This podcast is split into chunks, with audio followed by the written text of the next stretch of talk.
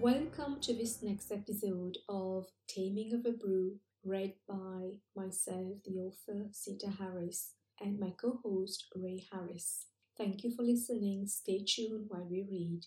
The period of hot days arrived unseasonably warmer than usual.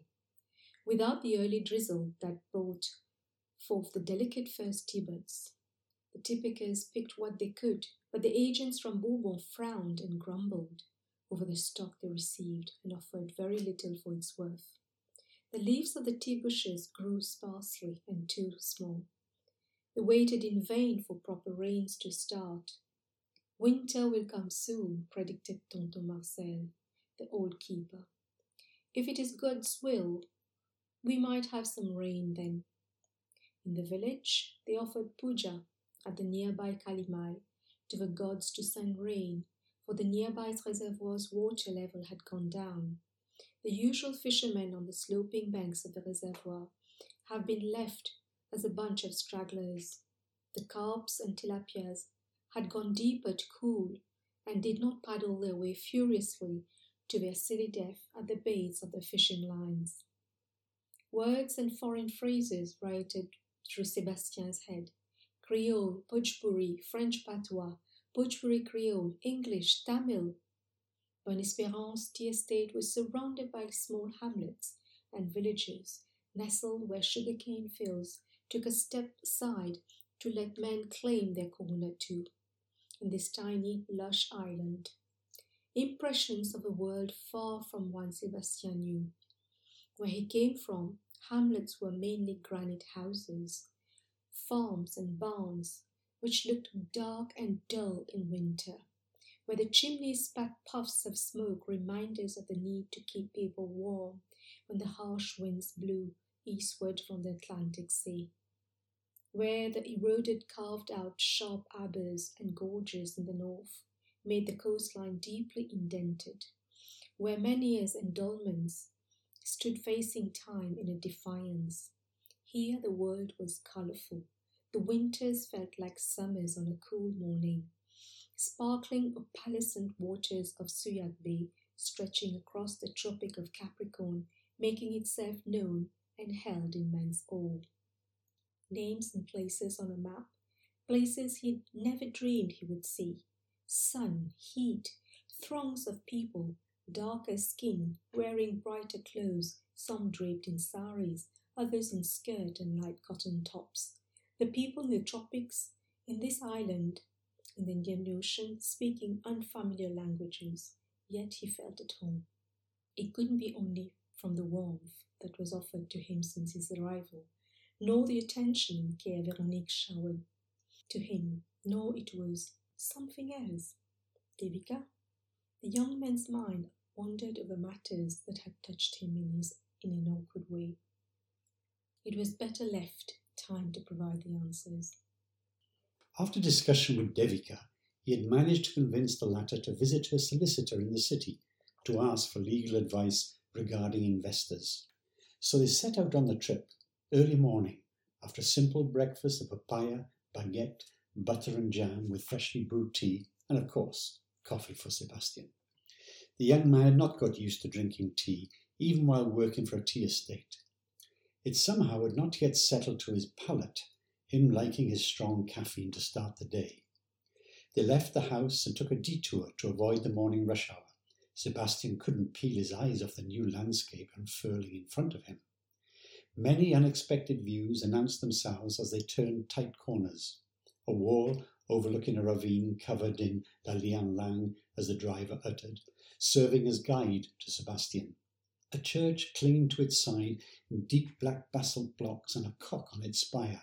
Falls of bougainvillea, sparrows taking a bath at a hand fountain, splashing water poured from the urn of a statue into a big aluminium pail. Patches of dark shadow, patches of bright light, dappled ground around the trees. Birds singing from their perches on flagpoles, jutting over secret squares mango trees laden with fruits of all shapes he had never seen. Naively, he thought they existed in only one variety. He had seen them appearing during Christmas in supermarkets in Finisterre.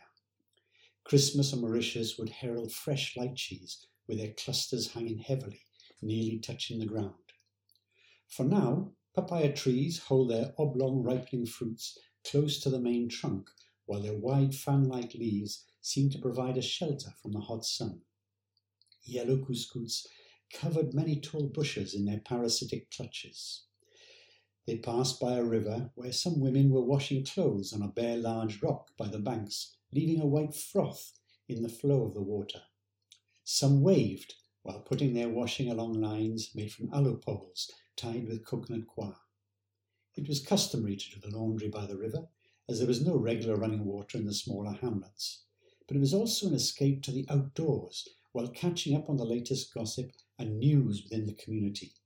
The women thrived on these networks to get on with their lives, which had many restrictions. The sun was watery and yellow, rising over the tree tops, the air fresh and smelling of eucalyptus and damp earth. Devika closed her eyes and breathed it in. Best part of the day, isn't it? Startled, she spun around. Sebastian was standing in a white shirt and khaki trousers, hair still ruffled from sleep, smiling at her. Her stomach lurched. She did not like to show this vulnerable side of herself. Yes, she agreed, pushing loose, unbrushed hair behind her ears, self conscious at her own dishevelled state at this early moment of the morning. I didn't think anyone would be up. I thought I'd walk, couldn't sleep. Can I come with you? he asked. Of course. I will just get changed and join you, she nodded. She felt a bit nervous sometimes around this young man. He was so handsome and gentle that her heart skipped a beat each time she caught her eyes on him when he was not looking. She loved his clear blue eyes and when his pupils enlarged when explaining something to her. What was happening to her? Months ago, she was wetting her pillow each night with non stop tears from the unexpected abandonment by her husband. She vowed no man will ever touch her heart again. And there she was now, growing new hopes cautiously over a painful heartbreak. Each time she nursed and played with her daughter, her soul would feel so happy and sad at the same time. She wondered if her husband missed seeing and knowing his child. Did his paternal instinct kick his flanks with remorse? It felt as if he lived in a faraway land where she and her daughter would never reach. The brutal severance of their relationship was still unbelievable to be true. What will she tell her daughter when she grows up and ask about her father? Many questions ran into Devika's mind and scorched her heart like hot iron marking her flesh. Life was playing queer tricks on her she felt confused and peaceful at the same time. The vast green expanse of Bonne Espérance had a lot to do with calming her emotions, bringing some balance. She was offered hope at this stage in her life. The young man was waiting outside, ready for a walk. Devika wrapped a light shawl around her shoulders and joined him. They both stayed silent, enjoying the birds chirping away and nature waking up at its own pace, with its wild and various noises filling the air. Perhaps tomorrow you would like to come around and see our estate. The gardens are flourishing and we produce very delicate superior tea. I shall take you to the area where our centennial cultivars are. They are our pride. This is from where all the tea shrubs come from. What developments are there on the other tea estates, do you know? Sebastian asked. She did not know how much was enthusiastic about mechanization and updating new machines they could install for drying and rolling the leaves. It's the way forward, he agreed. Economies of scale and mass production. But there will always be a demand for the more delicately flavored tea, Devika countered, that is grown at higher altitude and picked by hand early in the season. Maybe if the estate is well run, but so many of the small, smaller ones have gone to the wall because they're just too costly and their practices are inefficient, such as, Sebastian frowned, the system of labour you need workers on the spot all year round, not coming and going with the seasons when it pleases them, or when the harvest is bad. Now, that's where you fill in. Find us that magical formula that this tea estate is brought back to life. The trees you got replanted, they're growing haphazardly all over the hillside, the way the Chinese grow them. You should have terracing and they should be much closer together. More bushes, more leaves, that means more profit. And the soil's all wrong up here, not sandy enough. Sandy soil up here? Are you mad? We are far from the coast, although you can see it from around the bend. What has sand got to do with tea? Sand ensures good drainage. Most of the fields which are new need to get the soil reworked, sand brought in and mixed. Then things can improve. As for the processing, it's archaic. You still have a shed full of men rolling leaves by hand. You'll never be cost effective. The only way you can save your estate from ruin is to amalgamate with the big estates so you can use the modern machinery and change your practices. Devika sparked back. Bonne Espérance has a future. When we can find someone with the imagination to see how special it is and to drive to do more than just criticize. I thought you might be such a man, she said with a look of admiration. They discussed that they must turn around the fortunes of Bonne Espérance.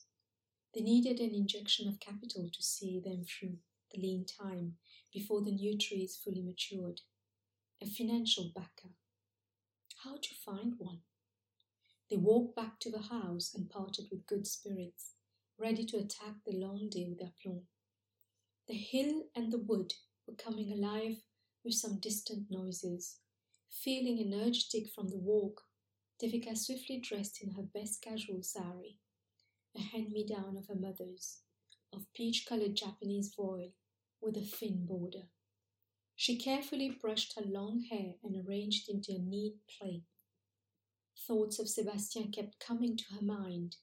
He was new to Mauritius and still finding his feet. It began to dawn to her that he might be useful to her more than she expected. He breathed of honesty and was a quick learner. There was so much passion in his talks. This gave Devika hope that she has indeed recruited the right person for Bonne Espérance. This is the end of this episode. Hope you have enjoyed it and see you next time. Thank you for listening.